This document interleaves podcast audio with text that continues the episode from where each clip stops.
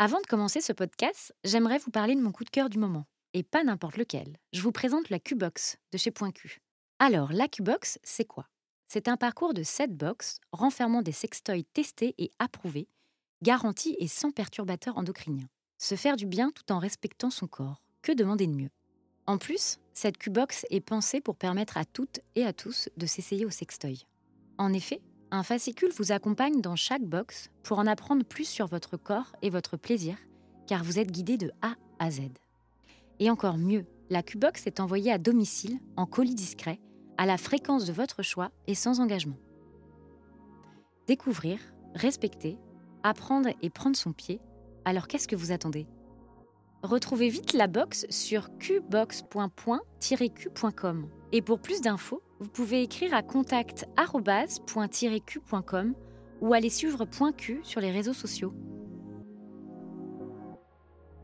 Je m'appelle Louise Tocqueville et vous allez écouter La Minute Sexe, un podcast qui met en lumière la sexualité, je dirais même les sexualités.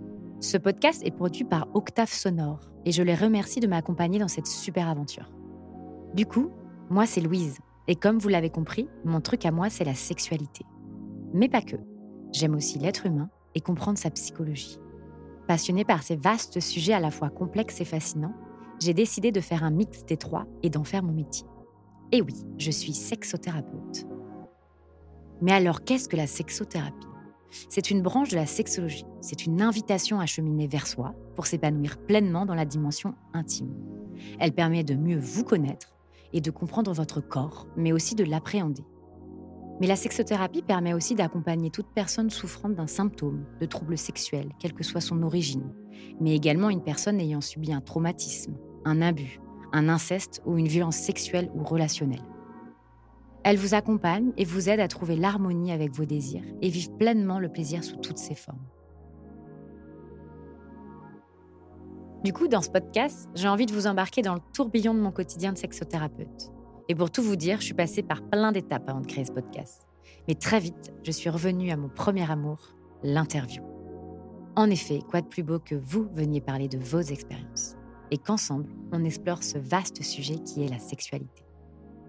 C'est donc à travers plusieurs témoignages, récits venus de tout horizon, que nous allons en quelques minutes, comme son nom l'indique, la minute sexe, essayer mes invités et moi-même de répondre au mieux à toutes les questions que l'on peut se poser en secret ou en société. Puis, je vais essayer de vous faire découvrir et mettre en lumière des sujets, des pratiques et des problématiques auxquelles vous n'auriez pas pensé, afin de vous familiariser avec mon métier encore bien trop méconnu mais pourtant essentiel au bien-être de chacun, et vous ouvrir enfin les portes du royaume de la sexothérapie. Vous êtes prêts? Allons-y.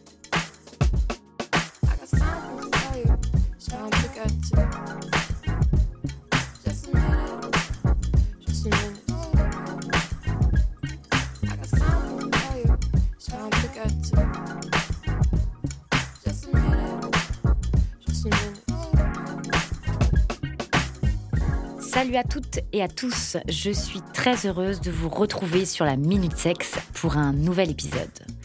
Aujourd'hui, on va plancher sur un sujet limite philosophique car on va parler de sexualité et de sentiments. En effet, peut-on séparer le sexe des sentiments? Vous avez 4 heures. Une question digne des annales du bac de philo et je vous avoue que j'aurais adoré à l'époque avoir un sujet de la sorte. Bon, je ne suis pas sûre que l'éducation nationale aurait kiffé le mot sexe, mais nous, on le valide totalement. Bref, alors si certains affirment ne pas pouvoir faire l'amour sans sentiment, d'autres si. Euh, je rappelle bien que je ne suis pas là pour dire si c'est bien ou mal, mais juste en parler et mettre en lumière une façon d'aborder sa sexualité. Donc, est-ce la peur de s'attacher, de souffrir, de se prendre la tête ou simplement un choix de vie? Nous avons cherché à comprendre mon invité et moi-même ce qui est en jeu, cette pratique du sexe sans amour. En effet, pour en parler avec moi aujourd'hui, je reçois Manon, car comme je le prône souvent dans ce podcast, rien de mieux que vous veniez parler de vos expériences. Alors Manon, elle fait plein de trucs chouettes. Elle est auteure de livres de voyage, formée dans le droit animalier. Elle pratique notamment des messages personnalisés inspirés de différentes pratiques d'Ayurveda et de réflexologie et aromathérapie. Donc salut Manon, je suis très heureuse de te recevoir ici dans les studios d'Octave Sonore. Bonjour Louise, bah écoute, merci de m'accueillir, je suis ravie également. Bon, Manon, on va euh, essayer d'aborder ce sujet qui est euh, assez complexe, les sentiments et la sexualité. Donc, euh, j'aimerais que tu me parles de ton expérience et donc toi, comment concrètement ça se, bah, ça se, ça se manifeste dans tes relations aujourd'hui. Ce côté sexualité, sentiments, est-ce que tu peux m'en parler? Comment tu vis ça aujourd'hui avec avec tes expériences ou autres? Alors bah, déjà pour commencer, euh, faire un état des lieux, euh, aujourd'hui c'est la première fois que je suis célibataire depuis 12 euh, mois. Donc on va dire que ça vacille entre des désirs, des crushs, des petites histoires. je suis pas en couple en tout cas depuis, depuis un an. Et sinon, pendant quasiment 15 ans de ma vie, j'ai été en couple. deux ans, trois ans, quatre ans à chaque fois, avec des, des contrats qui étaient assez différents, mais qui étaient quand même assez ouverts. J'ai été en relation libre, j'ai jamais trop été jalouse, même s'il y a eu par exemple pas mal de, trahison aux yeux de certaines personnes, ce qu'on appelle la tromperie et l'adultère. mais oui, j'étais quand même plutôt dans des couples classiques, des formats assez classiques. Et au fur et à mesure que je grandis et que je vieillis, euh, je m'aperçois que je m'éloigne justement de ce schéma euh, qu'on a tous plus ou moins en tête de la relation exclusive, euh, une personne face à une autre personne, je t'aime donc je ne couche qu'avec toi et je n'ai pas envie d'autres personnes parce que je me suis fait en fait rattraper tout simplement par par la réalité. Je trouve que les choses sont quand même assez plutôt complexes. je suis une personne qui, qui couche et qui a des relations sexuelles sans, sans être amoureuse, euh, mais qui, une fois qu'elle est très amoureuse, devient peut-être un petit peu plus réfractaire à ce genre de pratique. Euh, après, euh, tout à l'heure, tu parlais de, de choix. Est-ce que c'est un choix de vie? J'ai l'impression qu'au fur et à mesure, c'est pas des choses que j'analyse, mais que je vais ressentir. Aujourd'hui, si la personne dont je suis amoureuse va coucher ailleurs, vraiment que pour le sexe, c'est quelque chose que j'accepterai qui va difficilement me faire du mal. Et c'est pas parce que je le choisis, mais c'est plus parce que, effectivement, euh, quand je parlais de complexité, euh, c'est plus parce que je, je comprends qu'on peut toujours m'aimer, me considérer, m'estimer, même en allant voir ailleurs, en fait. Et euh, c'est quelque chose du coup que tu envisages ou c'est quelque chose que tu as déjà vécu?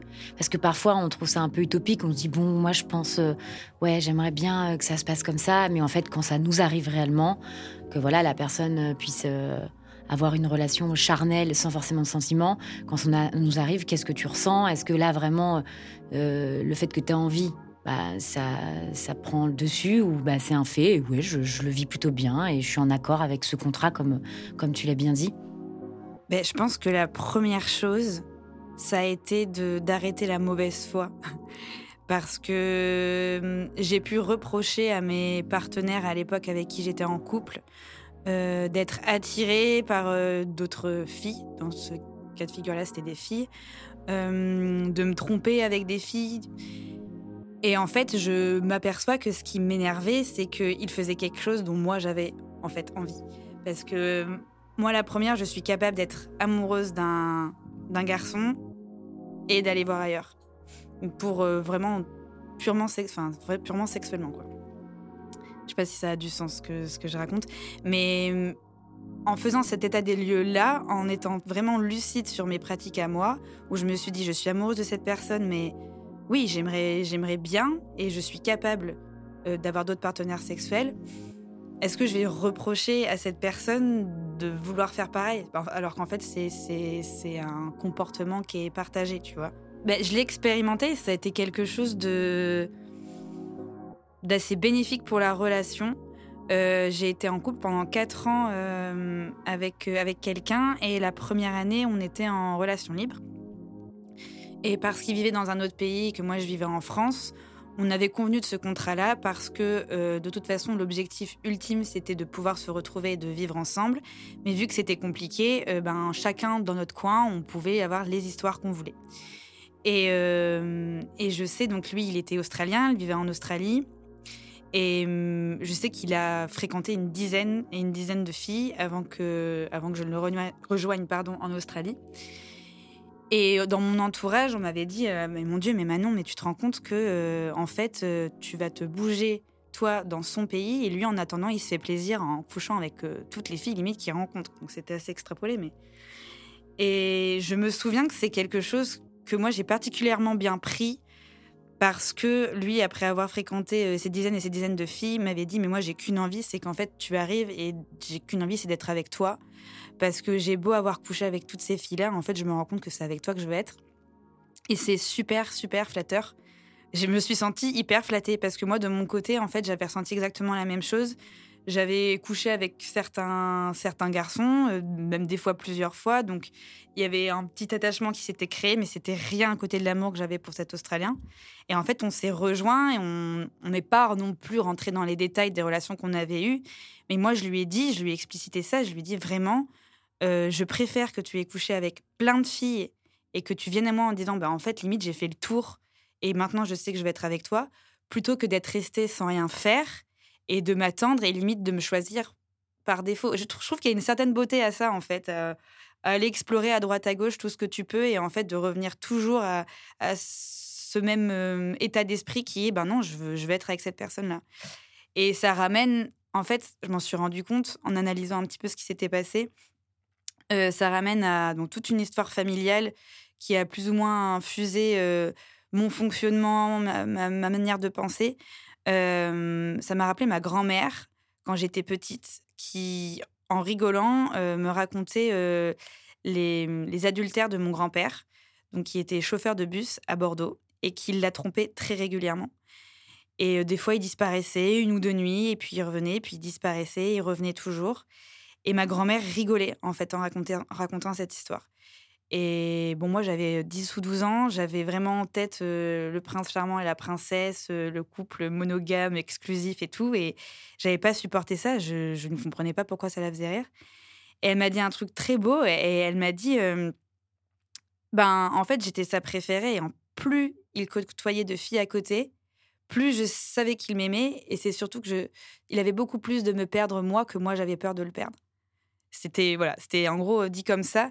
Et en en reparlant un petit peu plus grande, elle m'a dit oui, effectivement, lui, il, pouvait coucher avec plein de filles partout, ça le dérangeait absolument pas. Et puis il couchait, puis il revenait vers moi, et elle, elle était extrêmement sereine avec ça. Elle, elle se sentait pas du tout concurrencée en fait. Donc je sais pas trop comment comment ça s'explique, comment ça s'analyse, comment. Mais je trouvais qu'il y avait une certaine beauté à ça surtout que ben elle, elle a fini par tomber amoureuse d'un autre, d'un autre homme. Donc en fait, mon grand-père a payé la monnaie de sa pièce. Et je pense que c'est des histoires familiales qui m'ont plus ou moins marqué. Ça peut être inconscient. Et au fur et à mesure de ma construction, ça, ouais, ça m'amène à faire des choix ou en tout cas à penser de telle ou telle manière. Mais du coup, c'est intéressant euh, ce que tu dis parce que hum, ça me fait rebondir. Tu le dis très bien, où au final, euh, on est quand même très. Il y a beaucoup d'injonctions et au final, euh, c'est très politique et religieux parce qu'en effet, c'est quel est le rapport avec l'adultère qu'on a en fait? Encore une fois, c'est une histoire de contrat et moi, je le vois dans mes, dans mes consultations pour les couples. en fait, tout dépend où on va doser le curseur, entre guillemets de où on a envie par rapport à l'adultère. Est-ce que c'est mal ou aujourd'hui c'est quelque chose de puni Mais l'adultère, c'est quoi au final?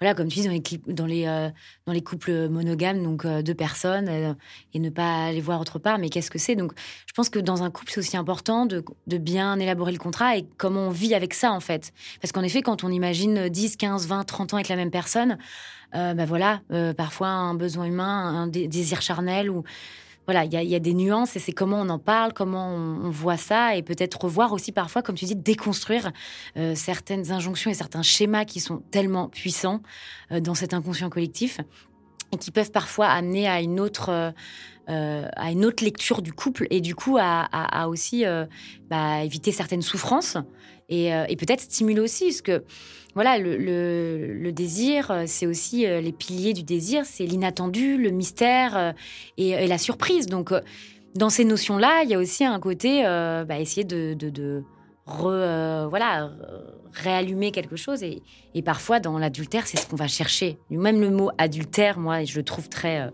très, très difficile. Il, a, il, a une connotation un petit peu négative. Mais, mais voilà, mais du coup, ton ton, discours me, donne euh, comment euh, tes injonctions, comment, comme t'expliquais, au niveau de ta famille ou autre, comment tu as pu être infusé, comme tu dis? Qu'est-ce qui, pour toi, est-ce qu'il y a eu un déclic ta façon de penser, avec ton expérience aussi, mais est-ce que tu penses que l'héritage familial, euh, il peut y avoir, euh, a pu y jouer? Oui, complètement. En fait, je pense qu'il y a deux choses pour rebondir sur ce que tu disais sur les injonctions, l'adultère qui est qui est en fait, je pense, la, peur, enfin c'est ce que redoutent la plupart des personnes en couple, c'est que l'autre aille voir ailleurs. Et je pense que c'est un vrai tabou, alors que même, ne serait-ce que dans euh, l'industrie cinématographique ou dans la littérature, il y a plein d'exemples où on se rend compte qu'il faut limite faire cette erreur, je mets un gros guillemet, mais faire cette erreur pour souvent se rendre compte de ce qu'on veut dans un couple et même changer les, conditions de, ton contrat vis à -vis de l'autre. D'ailleurs, ça me fait penser à au film qui s'appelle euh, Last Night. Et j'avais beaucoup débattu avec, euh, mon, avec mon père. Donc, euh, c'est l'histoire de deux couples qui se quittent l'histoire d'une nuit. En fait, ils vont chacun se tromper. Enfin, ils vont respectivement se, tromper et ça va leur faire réaliser qu'effectivement, ils sont très amoureux, et etc. Et ça m'avait mis dans une colère. J'avais peut-être 18 ou 19 ans et mon, mon père m'avait expliqué que non, c'était juste euh, quelque chose de fantasmé, quelque chose de qui appartenait euh, au domaine du désir, domaine de quelque chose qui appartenait en fait à l'animalité, très sexuel.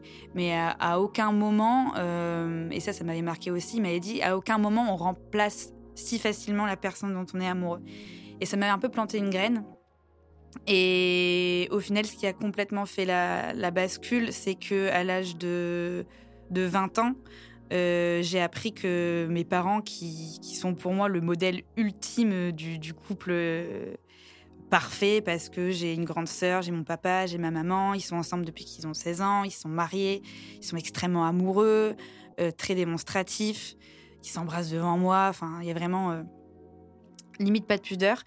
moi, je, voulais atteindre ce, ce but-là. Donc, amour exclusif, euh, monogame, encore une fois, toutes ces injonctions qu'on nous met en tête. Et j'ai appris qu'ils étaient euh, donc euh, échangistes depuis plus de 20 ans. ils ont démarré par une relation libre aussi. Et c'est quelque chose qui m'a, alors, en premier lieu déçu et qui m'a même, faut le dire, dégoûté. parce que je pense que dans l'imaginaire collectif, ben, c'est sale. Voilà, c'est on se mélange, on va voir ailleurs, etc. Puis d'autant plus quand quand c'était parents. C'était mon papa, ma maman, ma sœur et moi, et j'imaginais pas d'autres personnes rentrer dans cette équation-là. Et finalement, je me suis beaucoup interrogée. J'ai fait un peu la curieuse après cette période où ça m'a un petit peu dégoûtée, et j'ai commencé à interroger ma mère.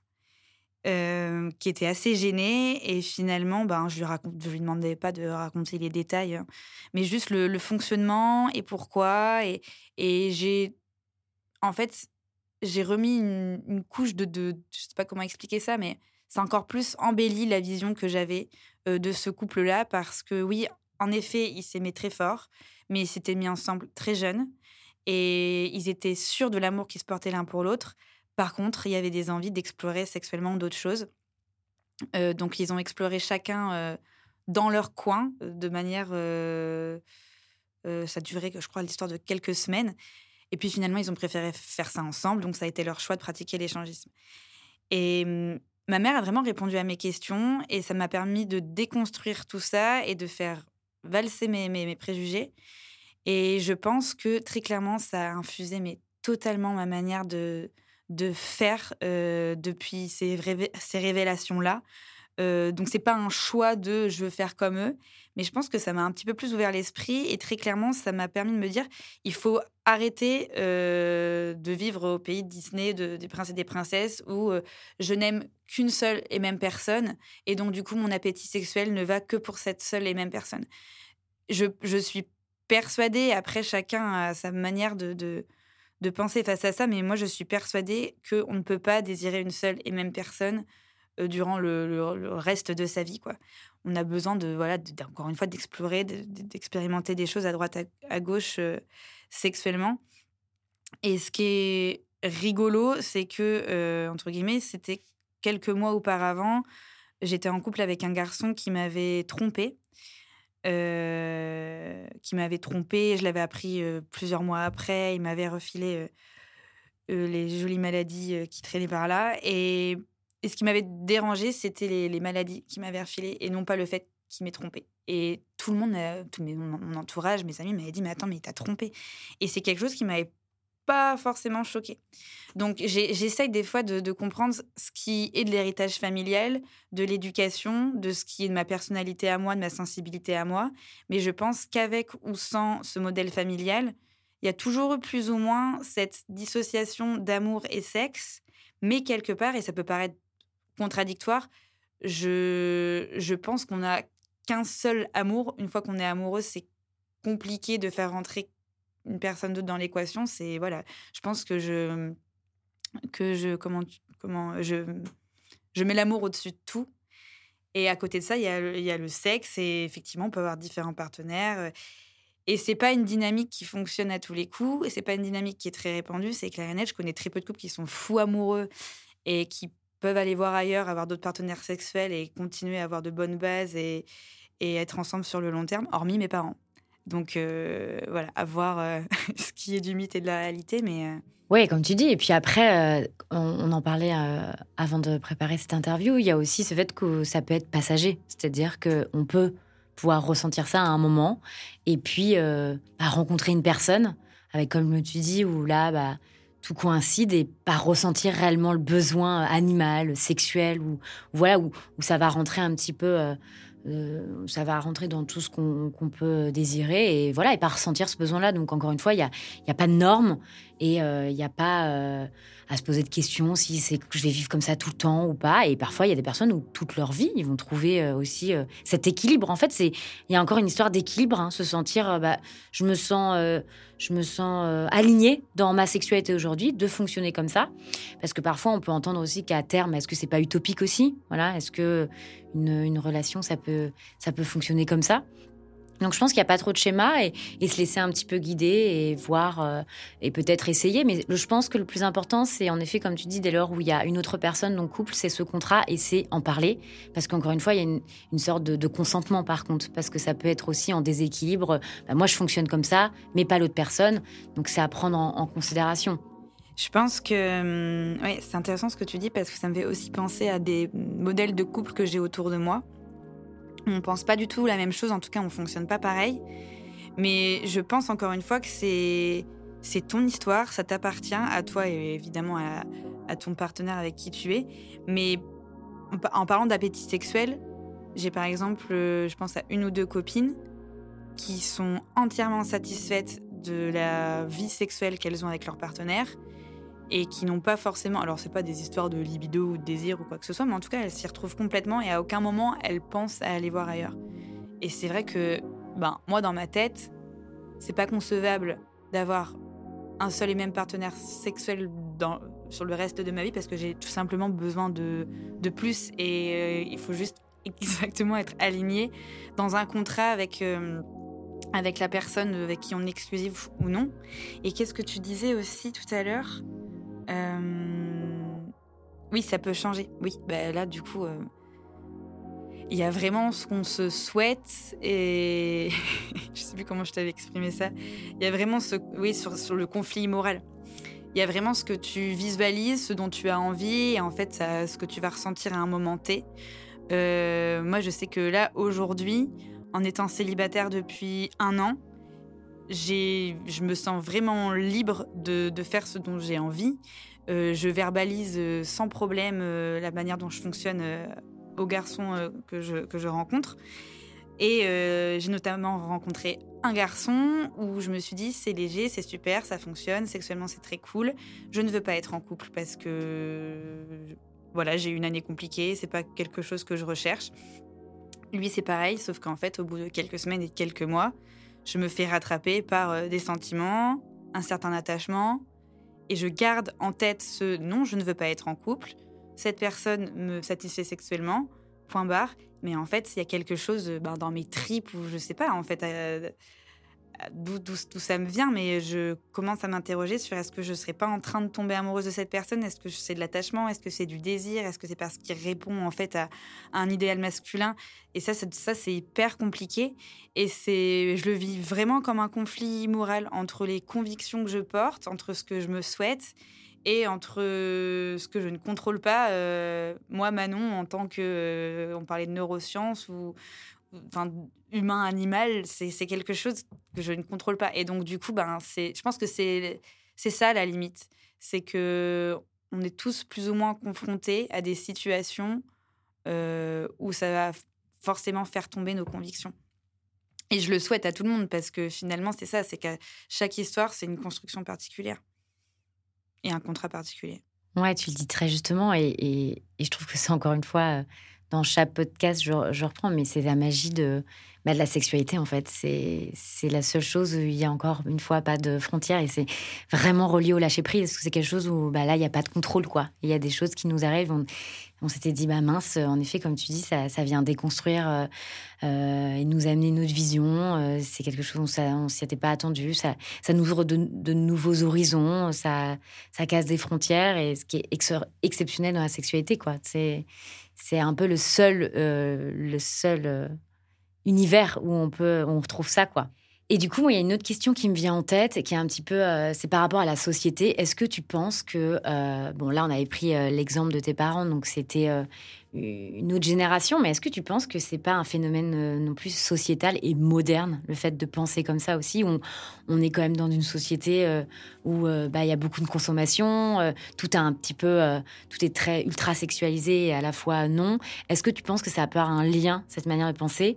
Ou euh, à l'inverse, on régresse et c'était plus à l'époque où, euh, bah, au final, euh, on était beaucoup plus libre sur ces manières de penser. Est-ce que toi, c'est quoi ton avis là-dessus? Ben, J'ai quand même l'impression que la génération de mes parents ou de mes grands-parents, la question de dissocier sexe et amour se posait pas vraiment parce que tu avais un seul et même partenaire et en gros, tant mieux s'il remplissait les deux fonctions d'être ton partenaire sexuel et aussi ton partenaire amoureux.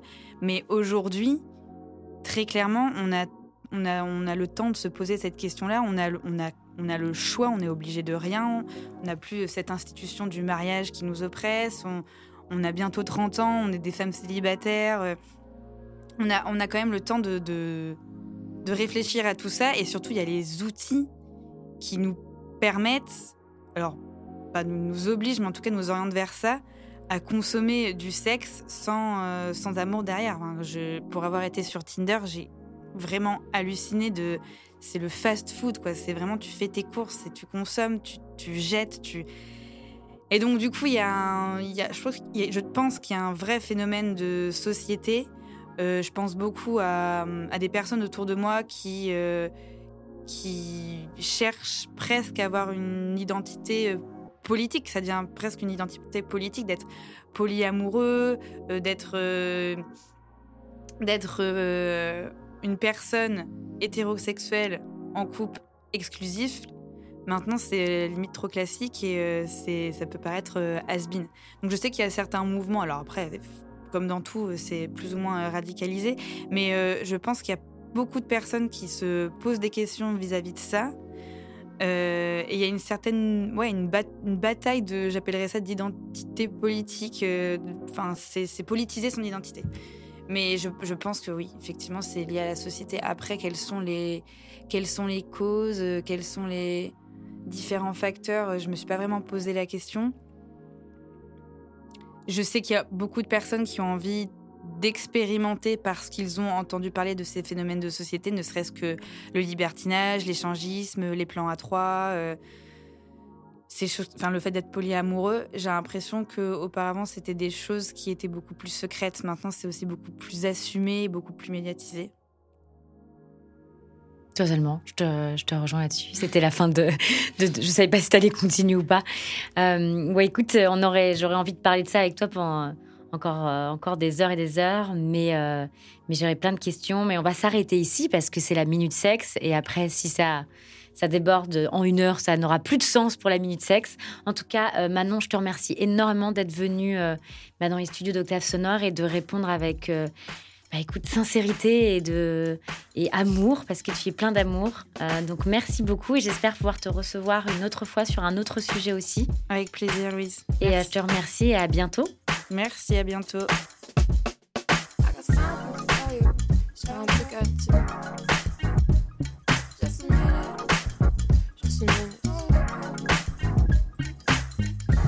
Merci d'avoir écouté La Minute Sexe, le podcast qui nous fait du bien. Et n'hésitez pas à partager et à réagir sur l'épisode que vous venez d'écouter, ainsi qu'à poser toutes vos questions sur la page Instagram La Minute Sexe.